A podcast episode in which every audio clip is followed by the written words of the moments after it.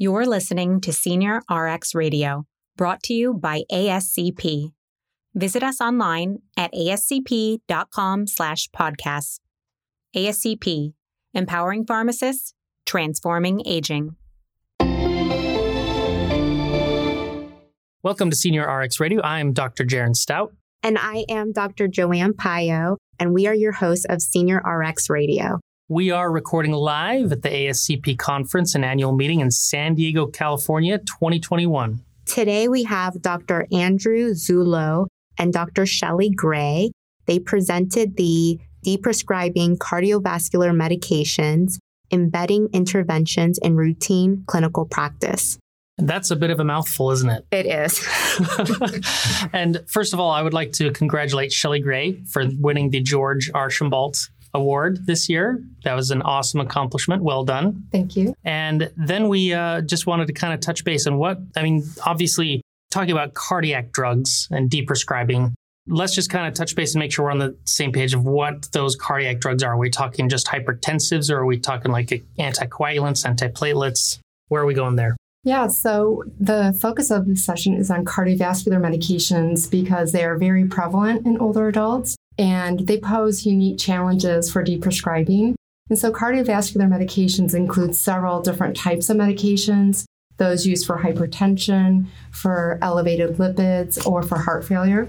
Okay, so it's a broad range then. Yes. And can you explain the importance of deprescribing? Yeah, absolutely. So, as Dr. Gray just said, uh, we know that older adults on quite a number of different medications, and often cardiovascular drugs uh, make up a large proportion of their overall medication burden. And the key sort of issue that we're grappling with right now is that a lot of older adults care more about function, quality of life, having a small medication burden to manage, and so uh, the question is do these medications they're taking for their various cardiovascular conditions actually optimize those goals? Is it in line with what they care about? And we know that these drugs have benefit and they, you know, absolutely are helpful for traditional endpoints. But I think there's an open question for older adults, especially those who are multimorbid or closer to end of life, whether these medications are really necessary and helpful for the goals that they hope to optimize.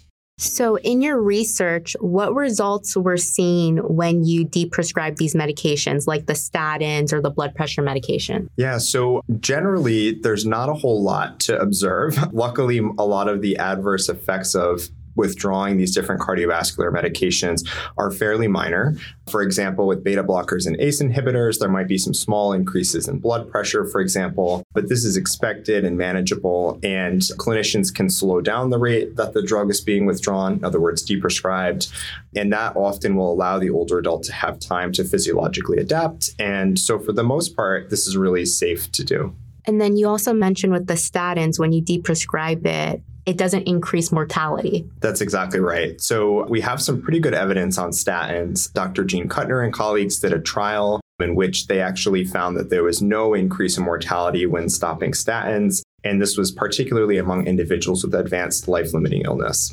And as far as statins go, just a quick follow up question. I think one of the issues I run into is family. They hear that you want to get rid of their cholesterol medication, they immediately assume that's like the worst thing you could do what is a good way to maybe educate family members on helping to them to understand that it's really an irrelevant need at this point? point and where is it irrelevant yeah, part of the issue is that many people have been told, like, once you start a medication for your lipids, such as a statin, that you'll be on this for life. Right. And so that sets up that expectation. And, you know, why are you now coming to me years later telling me it's okay to stop? So it really comes down to understanding the patient preferences. Again, what Andrew mentioned earlier that a medication that was once beneficial and effective for a person as they age and their preferences change and they're more focused on quality of life and maybe not having that mm. muscle pain that we see with statins.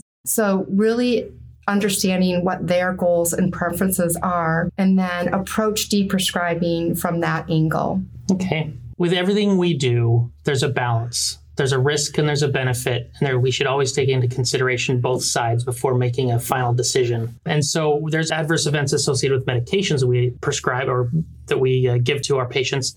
But what are the some of the adverse events that are associated with deprescribing? Where are we taking it too far?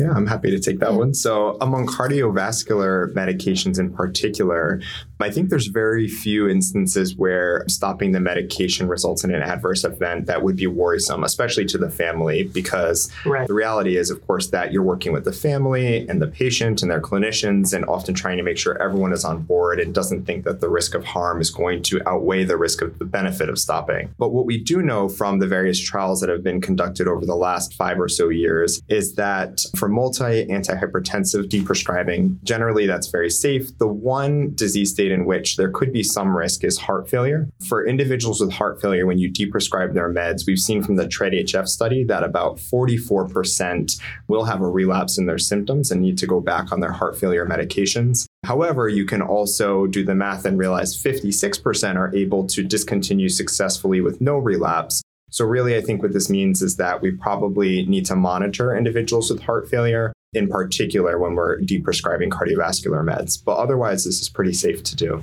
Okay, so follow up on that then. What classes are safer to deprescribe with CHF more than others? I think Oh, I know oh, the answer, but I'm just curious what yours is. Yeah, actually, I'm not sure that the evidence base is fully formed on that yet. We Okay. have some evidence coming out, in particular, our colleague Dr. Parag Goyal, I know, is doing some work in this area, so I think we'll learn more. But based on the data, I don't feel confident enough at this moment to answer that question. Would love to hear your thoughts, though. well, I always go, I, the way I remember from pharmacy school was beta blockers are kind of the surrogate marker reducer, whereas ACE inhibitors are more of the clinically significant reduction of outcomes. So it has the clinically significant outcome of, of keeping that on board. So I would assume that beta blockers would be less important. You could deprescribe that one more readily than the ACE inhibitor. yeah, I, I think the evidence may ultimately show that, but yeah, at this Yeah. time, I'm not fully confident.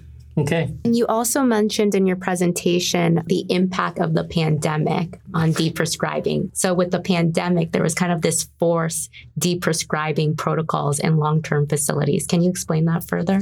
Yeah, absolutely. So I'm really excited because although so many horrible things came out of the pandemic, we actually ended up with this very lucky natural experiment to learn more about how deprescribing could be done at a system level. And what we learned is that in response to the pandemic, many nursing home chains actually implemented medication hold policies, which were intended to reduce the administrations of potentially unnecessary medications so that we could conserve critical nursing resources, personal protective equipment, and resources in general. And these medication hold policies, they were not intended to have anything to do with deprescribing explicitly, but they ended up being ad hoc deprescribing initiatives because for a few weeks, individuals' meds were held, sort of like a trial or a temporary sort of trial of deprescribing. And at the end of the hold policy, when there were more resources available, the prescribers in the nursing homes were actually asked if they wanted to just permanently deprescribe the drug. And what we see is that many prescribers said, yes, this has gone well over this medication hold period. This trial has worked out. So let's go ahead and stop the drug. And without the pandemic, these medication hold policies wouldn't have been implemented at the system level. And so, this unique opportunity to understand how deprescribing could be done at a system level would have never been possible.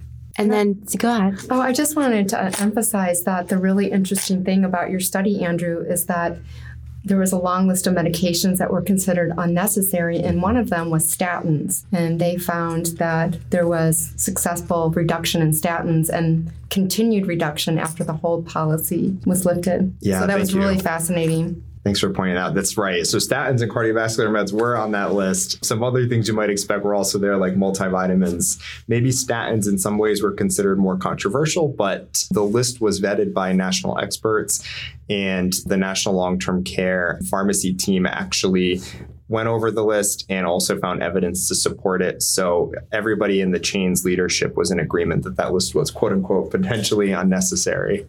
Okay. So do you work in long term care at all? I'm just curious. So I now primarily work as a researcher, but I do come from a pharmacy background. I got my PharmD at Rutgers. Okay. I practice a bit less these days. a little hard with research, but um, Yeah, yeah. once upon a time I did. Well, that's great because we need every we need pharmacists in every every everywhere, right? So Mm-hmm. we're all a team here. So let's just say you're a pharmacist looking at charts today. What advice can you give to some of our listeners on what to look for in an effort to deprescribe some of their it's just like maybe like a little, nutshell like here's some tidbits to look for every time to help deprescribe cardiovascular. Yeah absolutely. So i'm actually first going to point people to a really wonderful article that my colleague dr ashok krishnaswami has published in the journal of the american college of cardiology on deprescribing cardiovascular drugs. And in that he actually lays out a framework in which he points out several triggers he calls them that could be used to initiate deprescribing or identify people who might benefit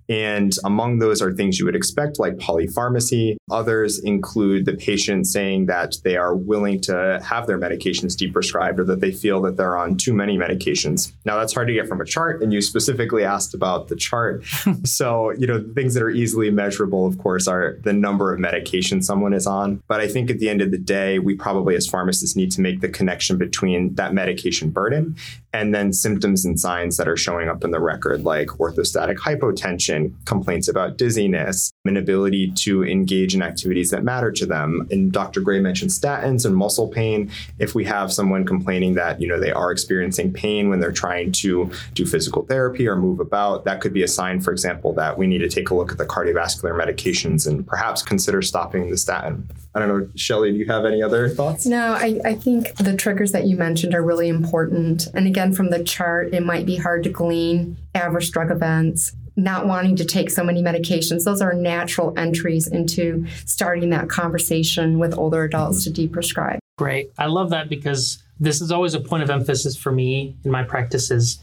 Always find more than one reason to do something. If you're just regurgitating data as a pharmacist, you know anybody can go to drugs.com and get that. But it, you know for instance if we're just saying well they're on 25 meds that's too many so let's just get rid of these ones. That let's look for the rationale of which ones are appropriate to get rid of.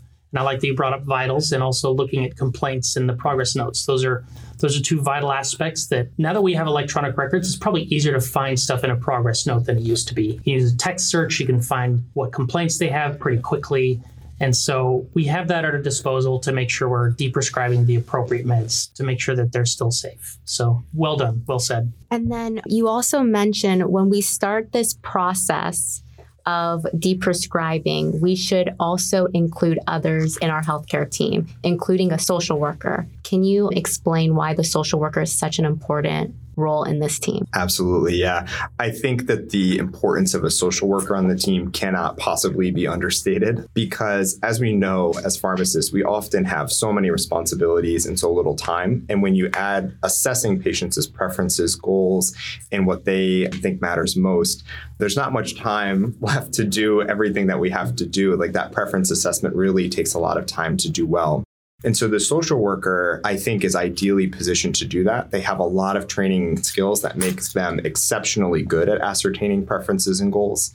And once your social worker colleague does that, I think that opens up a number of opportunities to deprescribe because, you know, there may be information in the chart, but I think some of the most important information comes from the patient saying, you know, these things matter to me. And then the pharmacist taking that information and identifying medications that could potentially be deprescribed to actually fulfill those goals of the patient. So, if, as I mentioned earlier, dizziness is like a common complaint, and that person says, you know, I'd really love to like not be dizzy all the time anymore. And we see that they're on several medications that are associated with orthostasis. Well, then I think there's a clear opportunity there to deprescribe and actually do it in a way that values what the patient has stated matters most to them. So back to your question, the social worker I think can really help us ascertaining those preferences to guide deprescribing. Very good. And then as a pharmacist, the biggest barrier we have to deprescribing medications is the doctor. Sometimes the doctor does not want to discontinue medications. So how can we as pharmacists address this? And like provide that rationale to discontinue cardiovascular medications? Yeah, I think it's again playing on the the patient's desires and preferences. So if you come to the physician and you say, "Hey, you know, this patient is suffering from dizziness, they're also at increased risk for falling." If you bring evidence that's patient specific combined with the patient's preferences, it makes a more compelling reason for the provider to really take a look at this recommendation and and follow through. Absolutely. And I love that team based approach, working with the social worker, the physician. I think also it would help to educate the patient in some instances because sometimes once they learn what the culprit of their problem is, they're going to be on board and the physician won't really, they'll be more inclined to do it if the patient is complaining and saying, I don't want this drug anymore. Well, that is so important. And more and more research is demonstrating that directly demonstrating the benefits to the patient, or I should say, demonstrating the risks of the medication to the patient, that education, that often is what's really important to get the patient on board to mm-hmm. discontinue some of these medications. Absolutely. Well, I thank you guys so much for joining us today it was really great to have you guys on and, and talk about the cardiovascular deprescribing. So, uh, anything else you guys want to say in closing? Any little little tidbits? No, I would just say thank you so much for having us, and I just hope over the years that there'll be more and more research and evidence to support cardiovascular deprescribing. And at the end of the day, I think with the evidence that accrues, it's going to remain a team based approach. So hopefully, we can just keep incorporating that evidence into our team based practice. Well said. Thank you so much. Thank you. You're listening to Senior RX Radio, brought to you by ASCP. Visit us online at ascp.com slash podcasts. ASCP, empowering pharmacists, transforming aging.